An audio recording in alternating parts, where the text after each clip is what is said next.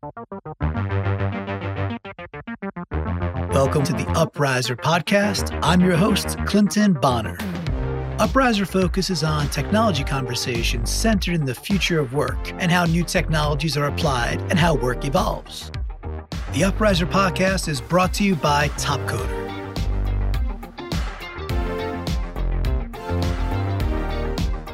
Everyone, this is Clinton Bonner. Welcome back to the Upriser podcast brought to you by Topcoder.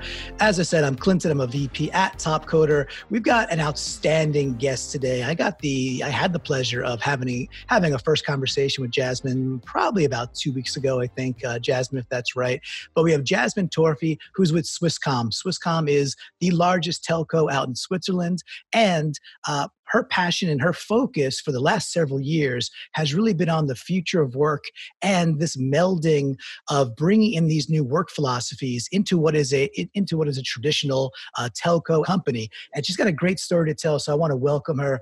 Uh, Jasmine, can you? I'd love to get you know. I know I know you have a, a, very specific title that that ties back to a program at Swisscom. Can you tell the viewers, uh, you know, a little bit about yourself, about your title, and your focus? Sure. So, hey, Clinton, thank you very much for having me on the podcast. Um, I really enjoyed our conversation that we had uh, back then. And about my role, I work in, uh, as you said, in, at Swisscom. And my role is as a work smart coach to accompany uh, enterprises towards the digitalization. And we have innovative methods and tools to do so. And the team is called Future Work Experience. And that's what we basically do. Cool. Thank you so much.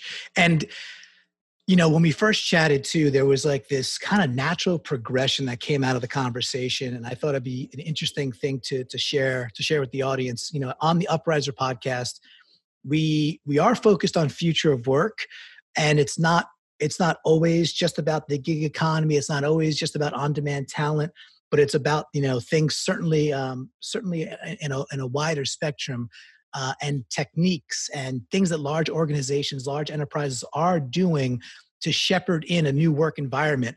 And again, when you shared your story with me when we previously talked, I was like, this is a pretty, pretty cool tale. So I think it's something best told in, in, in like three parts, uh, if I'm remembering correctly. And over in Switzerland, there's a lot of hockey. I'm a big hockey fan. So we can look at this as three periods with maybe a couple of mental zambonis in between, and we could tell a good story, uh, a good story as we go. Um, Jasmine, as I recall, like you've been there for a, at Swisscom for about five years now, and your your path was, you know, potentially not something that you were always thinking about uh, through through college and getting into, but you had the opportunity at Swisscom, uh, you know, several years ago now, when there was a big um, call to arms, if you will, that a telco company who has a large a large traditional business of uh, having physical phones inside businesses and people's homes said hey we as an organization we're getting rid of every you know every one of our physical phones as a step one so we could live by example and, and make that digital leap for our customers. If that's stage one am i framing it up fairly for you? And you know what kind of color can you add to where you were at that point in your career and what this uh, at that time audacious goal looked like for you and your team so um, when I started at Swisscom, I was an intern and I worked in the marketing department. And then we heard from, or I heard from this project called um, Work Smart within Swisscom. It was still a project and nothing um, fixed yet. And I was I had the opportunity to work in this project, Work Smart at Swisscom. And the goal was to um, take away the phones, the hard phones, completely and implement new software solutions. Back then, it was Skype for Business. Um, it's very well known now. But when we did that, it was around 10 years ago.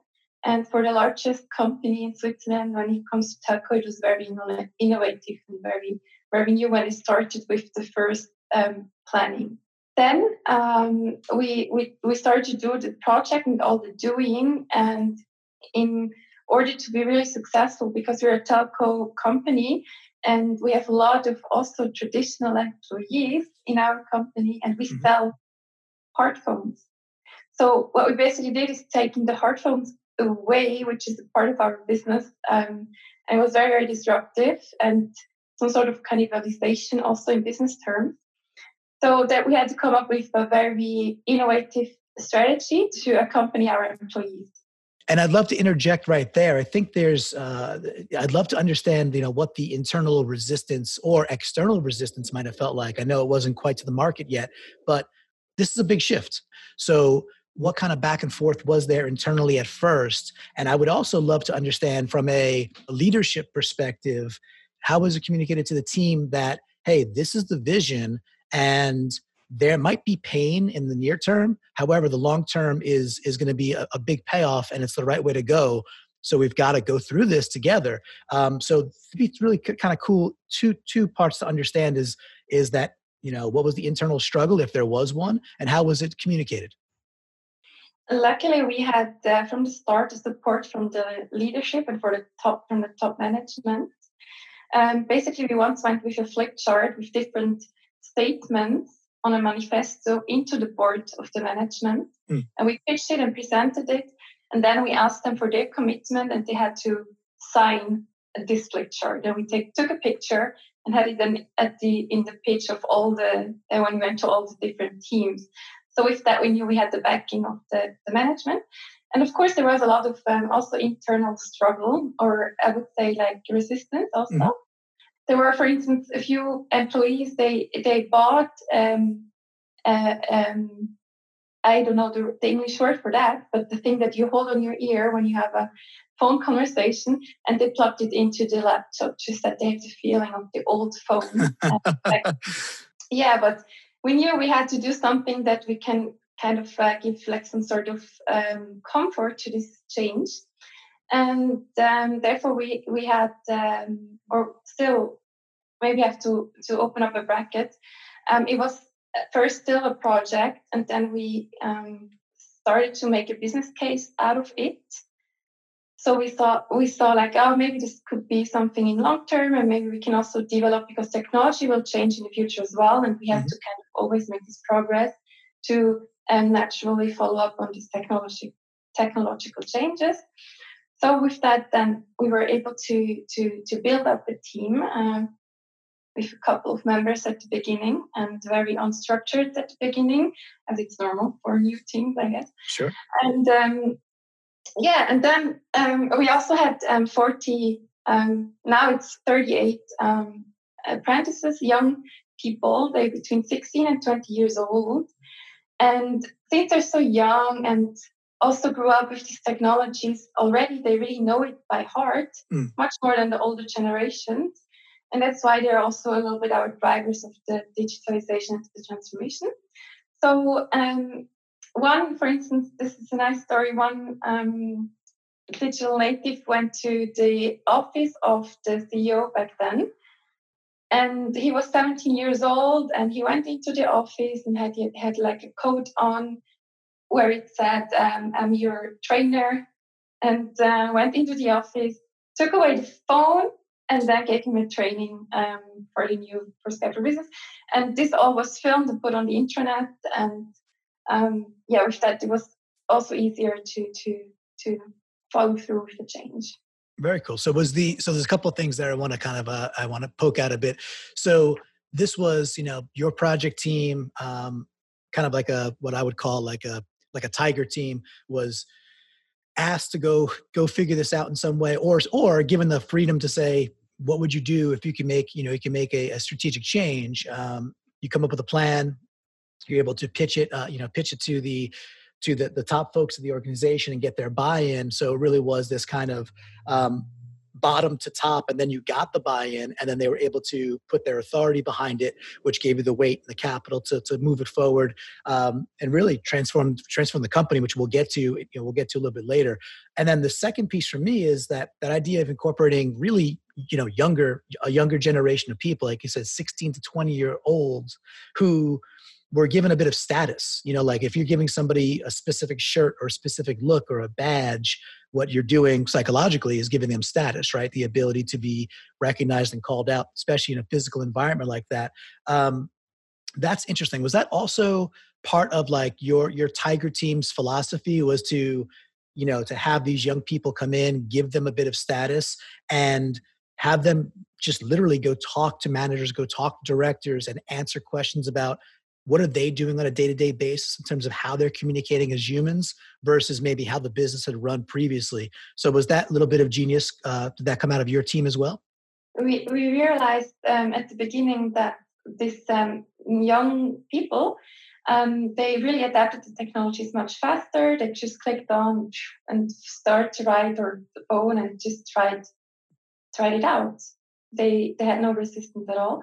And when we saw that um, together with the team, we saw like, oh, maybe this could be a good idea to implement these people into um, our team so that we can really drive forward the change and the transformation. And I think it's um, that's what we call reverse mentoring, the reverse mm. mentoring approach, because we think there are senior people which know a lot um, and have studied a lot of things, and um, we the younger people can learn from the older, but then also we can turn it around, and the older can learn from the young, and with that, it's an intergenerational um, learning organization, and just making the most out of it, um, so that it could be a win-win situation for everybody, and that we can learn from one another also to to kind of uh, close the gaps within the company i guess.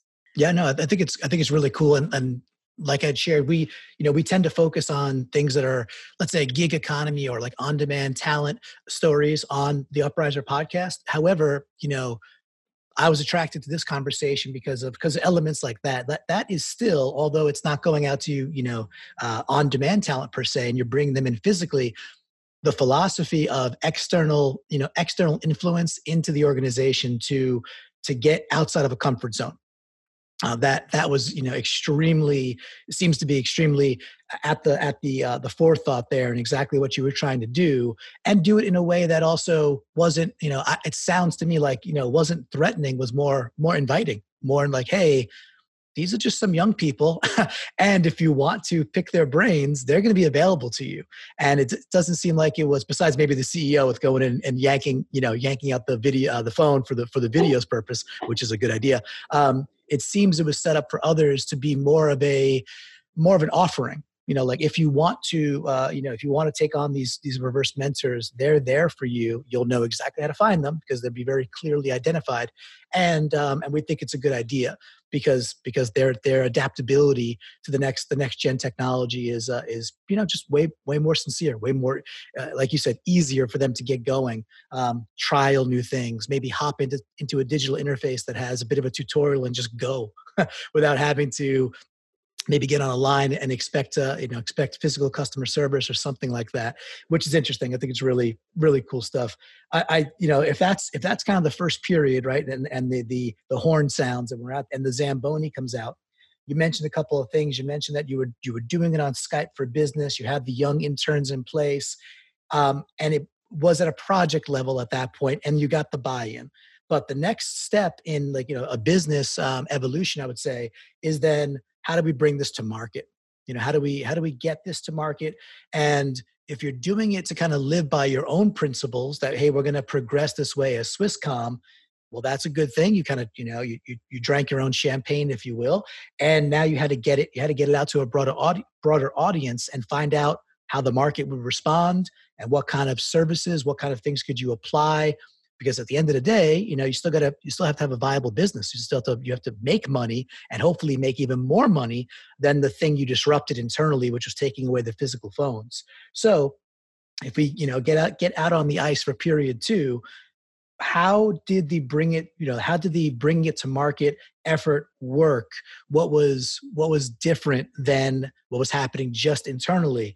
And can you take us through some of the the lessons learned there at the beginning, when we progressed with our internal project, we realized that there were some uh, companies in Switzerland which were interested in our approach and also how we uh, communicate newly now um, within Swisscom. And at the beginning, we have um, invited these companies for an exchange, like knowledge exchange, uh, and talked over it over a coffee.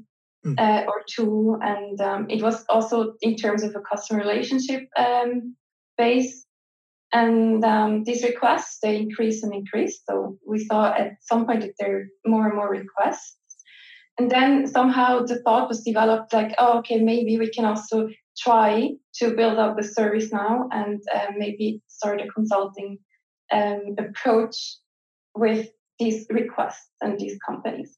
Then it was also like the first the first um, idea or the first customer that came in, and based on that, we also um, started to to develop services, develop um, an offer for the companies, and um, kind of co-created our offering. And um, now our team is like is is set up that we have a team focusing on the internal part, the Swisscom part, also to bring Swisscom further with the, the change and the transformation. And then the other part is focusing on um, company uh, customers and the and looking out for the market. And here we have different different maturity of the market. Some are um, still not close to Skype for Business.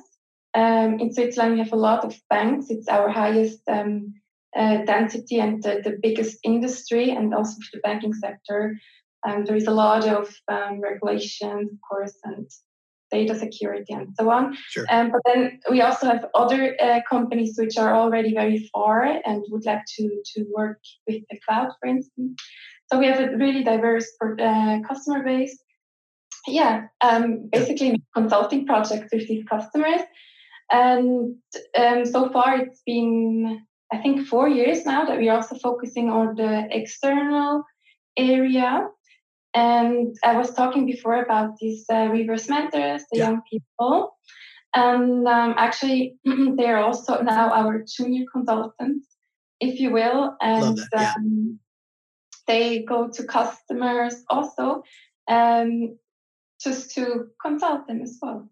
No, that what a what a great what a great um, career path that was provided to them, and I would imagine you know, maybe when you first thought of it, maybe that wasn't the case. Maybe you didn't, you didn't think about them expanding into your uh, you know into your external offering or maybe you did. However once you had the internal success and you saw the buy-in and then you start to see you know market um, indicators that that you could you could build a new business around this new services business and uh, and and you know really like you said a wide spectrum of customers all the way from quite traditional banking to others that were uh, probably cloud cloud born cloud born and cloud raised and everything in between. But again that idea of these external um, external minds and and youthful minds being used and you graduated them in, in a way and gave them an opportunity to be these junior consultants um, which is really cool. I think it's a good brand story but i also think it's a smart just in general i think it's a smart play to give those people as individuals uh, that kind of that kind of career path that you know when they took whatever whatever they took initially to do this internally I, wonder if they ever thought that within a couple of years they'd be singing in front of some of the you know largest uh, banks in the world and and, and providing uh, providing services and, and mentorship to uh, to some people that they would have never gotten a chance to potentially meet in, in, a different path in their life, which is really cool. And it reminds me too, like at, at Topcoder, we you know we have a large global community of technologists, designers, developers, data scientists, and we use a platform to get to their skills get them working uh, on demand for uh, for our customers, which which several um, public customers of ours are in telco, which include BT and T-Mobile and others that are, that are not public. But we have a role in in Topcoder Jasmine that we call a co-pilot. So think of a virtual project manager. It's somebody who it's somebody who has uh, been with Topcoder for a while as a member and has gotten really good at certain things and then we mm-hmm. and then we elevate them we teach them how to actually run work on the platform for customers. So they themselves it's it's kind of analogous. It's just this cool little analogy that i'm seeing in my brain where we have people come in as individual contributors uh, who have a certain skill set and they want to go do work and go learn new skills as well.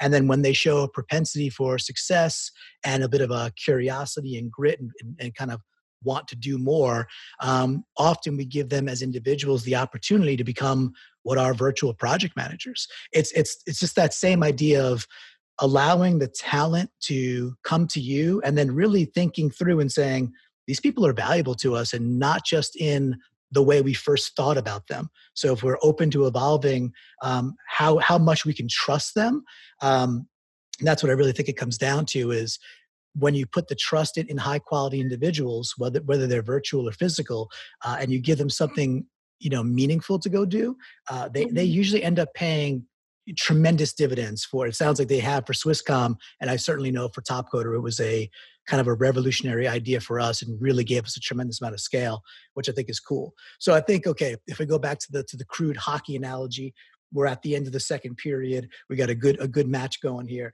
um, you know the idea was born it was it was brought bottom up got you know got support you brought it to market the market's indicating that there's lots of interest there. You're you know you've, you've opened up a, what is really business services innovation on top of a traditional company.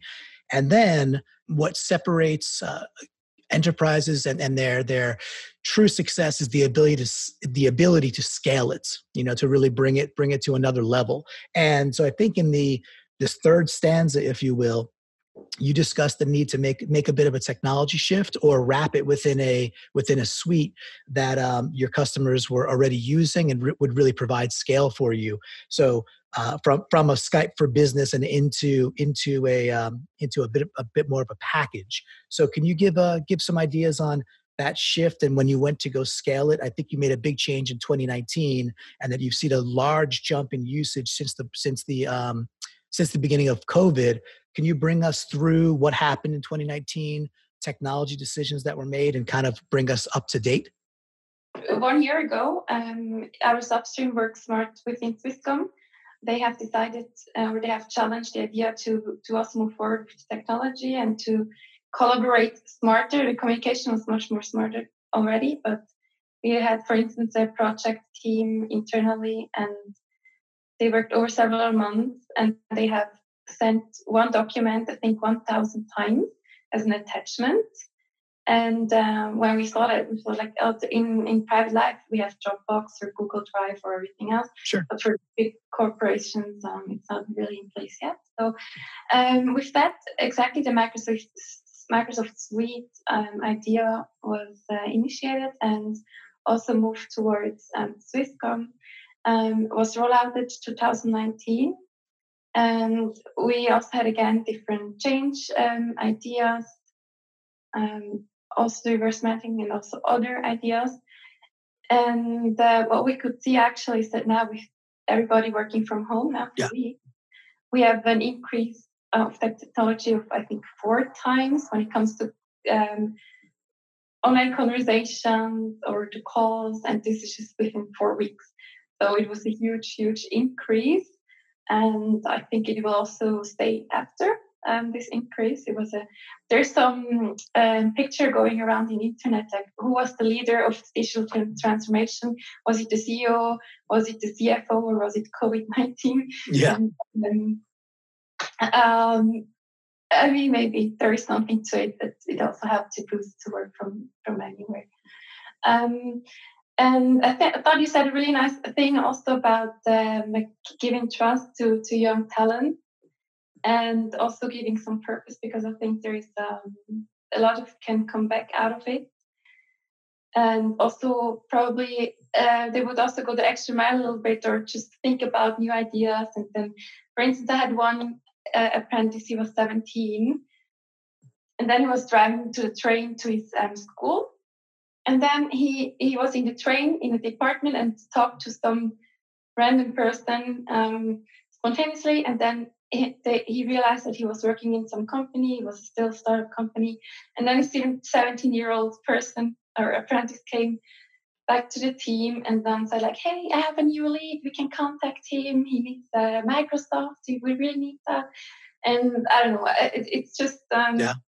I don't know how to say it, but it's appreciating. It, it's um, fun to work like this, actually and I think and I think you, you're hitting the nail on the head too. That um, you know, providing the opportunity and the trust to whether it's younger or it doesn't have, just have to be age, but just people outside the org that norm, maybe norm, in normal circumstances, if you didn't set this up, you wouldn't be working with you know just wouldn't have the access to and they wouldn't be part of a normal workflow. Uh, we see that all the time at Topcoder too. And actually i have a personal story. So uh, i have a ukulele that i got for christmas and my and one of the strings kind of didn't break it just kind of came undone. And i played mm-hmm. guitar for 15 years. So restringing a guitar well that's that's no problem. I've done that you know i've probably done that hundreds of times in my life now at least at least dozens. and um, so when it came time to just fix this ukulele string, I just kept doing what I would always do, which is put the darn thing in the hole, twist it, and it would eventually, you know, just get tight enough and wound. And uh, you know, I did it for I don't know 20 minutes. I, and I didn't I didn't want to go on YouTube and go look how do I restring a ukulele string. Of course, I could go do that, but I just wasn't in the mood to go look it up. I was like, I don't get it, so I put it down. And my nine year old son picked it up, who's never uh, strung. He, he plays a little bit of guitar, uh, and plays some piano, but he's never strung a guitar in his life. He has no bias as to how to how you should string a, a ukulele string. Um, and within about five minutes, he had it done. I was like, I was like, dude, what'd you do? He's like, well, I looped it one time. He's like, and I, I realized that it just wasn't catching tight enough. He's like, so I just put it back through the hole two more times and made it tighter, and then I twisted it and it and it caught. It was fine, and now it's perfectly playable. But I would you know, my bias was from a guitar player. I would never take the string and put it back through again. You, just, you don't have to, you know. So, you know, so I was very narrowly focused on what I've always known versus someone that had um, just didn't didn't have that bias. Didn't have like, oh, that's the way you have to do that. That's the way we've always done that. He just was like, well, you know, basically, if I had to tie my shoe a different way or if I had to tighten a rope around something, I would double loop it, you know, like duh. So it was just one of these kind of cool little stories that um, I experienced last night. And um, it was just kind of a, you know, good timing uh, because, because obviously our conversation has evolved around openness and, and trust for um, people who would traditionally be outside your org, which I think is a really, really cool thing. And, you know, I think the overarching story, especially one that we like to tell at Topcoder is, uh, is you know right now too being more resilient post covid means being more flexible. It means being in a position to work work more virtually work with on demand teams work with uh, again work with people that maybe are not in a traditional fte setting. And it sounds like all the work that your team put in for several years um, paid off in the sense that when it came time for the market to have that we need we need a we need to do something different the work and the forethought that your team had, you know, five years before COVID was even in, in our vernacular, um, was the thing that helps these helps your enterprises be way more resilient helps them keep going helps them work uh, which is which is so huge right now because obviously there's so much economic disruption and uh, and you know advances like the ones you, you led with your team are are super important in keeping keeping companies going and keeping uh, people employed and and and and that's that's that can't be understated really really cool stuff. So you know jasmine any any predictions for you know we're going to emerge from post covid at some point uh, any thoughts or predictions on um, where this goes next in terms of adoption in terms of virtualization digitalization? Um, is it you know what's what's your i guess what's your take on what happens next? Um, it's very interesting. I had, um, and I think this is anyways a very, very um, good question to be discussed. Um, when I was when it was before COVID, I often had the conversation: Why do you need to work from remote, and what are the benefits? Mm. And I see this and this and this and this and this um, thing that maybe um, is not that uh, beneficial for uh, remote work. And uh, the conversations have really shifted uh, now to on how how do i do it? What are the best strategies? What do i need to implement into my daily routine that i can work um, in a good way? For instance i don't know take a walk after work or um, just close your door when you work from home or like these little things and tricks or maybe wear something when you have a um, video call where we saw some nice um, Zoom call um, fails, which yes, yes, no. yeah. some of those some of those are not are not not okay for for work talk, but I, I saw those as well.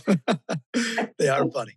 Yeah, yeah, and um, so so now I think we have um, a different momentum and we have different awareness. We the shift has taken place, and I also think that after COVID, um, there will be new work strategies in place um, just to be also prepared for maybe we don't know what's coming, but to to to also protect the workforce and to have a strategy in place that um, we can we can work from anywhere. And um, different studies show um, that we don't work if you don't work like all the time from home, but sometimes from home, people are more happy. Uh, they're more motivated. They have more time for their families also which is great, but then also they're more productive and more effective for the work. so it's also again a win-win situation. So I'm, I would be very happy if um, this would be would take place in future. However, um, I think it still will take time for some traditional companies as well um, to to move towards that. I think um, not everybody will uh, work fully remote at sure. all, and it's still very important. I say also for remote teams that to to to meet up physically, to exchange in a personal way, to have coffee and a chat. And I think this will always be very very interesting, no matter how far we get with technology. So I would really wish that both would be um, existent. Yeah. Yeah, and I think for me, I, will I'll close it out too by saying I'm I agree with you. I, am not I'm not a uh, hyperbolic type. You know, I don't believe I don't I don't uh, cling to hype, hyperbole where it's like we will never get back to you know quote unquote normal. The fact is that there will there's always change. You know, and this was this was absolutely a catalyst and a, and certainly an accelerant to work from home and, and virtual work and digitization uh, of the work. And we're seeing that at Topcoder too. That's you know uh, there's a lot less conversations on uh, why why would I consider this, and a lot more conversations on how should I how should I implement uh, outside in talent, you know, on demand talent, so that I could scale it with my enterprise. How do I begin? How do I do cultural things? How do I do the soft skill things you mentioned? So I think there's some really, again, a really great analogy from your experience to, to what we're seeing as well. And I think the the truth is, you know, somewhere in the middle that um, that the change will simply be that more and more people will want to do remote and virtual uh, and and for our case uh, using on-demand talent as part of their work not a full throttle one way not a full throttle the other way but certainly an increase because I think people are happier. I think there's more opportunity for people. I think there's more productivity. There's certainly less um, less time spent staring at a windshield or, or spent on a subway. Um, and if you can close your laptop at 5 p.m. and go coach your kid in whatever they might be doing, or go do something for yourself uh, instead of spending an hour and a half on a ride home, um, mm. those are probably good things. those are probably really good things to keep people uh, engaged and and and really um, excited about their work and driven, which uh, which really ramps productivity overall. So, which is cool. I think that's a really great place to leave it. So, Jasmine, I want to thank you for um, accepting an invitation. You know, this was a conversation via LinkedIn saying, "Hey, I think you got a pretty cool title, and I wonder if there's a story to tell about that. And it turns out there was a really great story. So I appreciate you, you personally, for being open to joining us on the Upriser podcast, and I look forward to um, hearing some updates. So when we do emerge post COVID, uh, to see how you and Swisscom are doing because of all the, the good work you, you and your team have put in. Thank you very much for having me. It was really great conversation, and um, I was looking forward for exchanging with you how it's going to develop at Topcoder. Yeah, uh, I promise. I promise to keep you updated as well. Uh, it's uh, it's an exciting time. I know this is it's obviously a hard time for many, and we, during these hard times, a lot of great innovation it, it, usually takes place. And I think we're seeing that again. So that's the optimist in me, and I think I'll, I'll always be that way, which which I think is a good thing. So, well, thanks, Jasmine. Have a great uh, great rest of your afternoon, and thank you so much for joining. Thank you very much. Yeah, thank, thank you. If you like what you're hearing, please subscribe to the Upriser podcast. It's available wherever you get your podcast, so it's pretty easy. And of course, I encourage you to follow us out on social at Upriser, U P R I S O R, on Twitter. And also, I would encourage you to follow Topcoder at Topcoder, T O P C O D E R.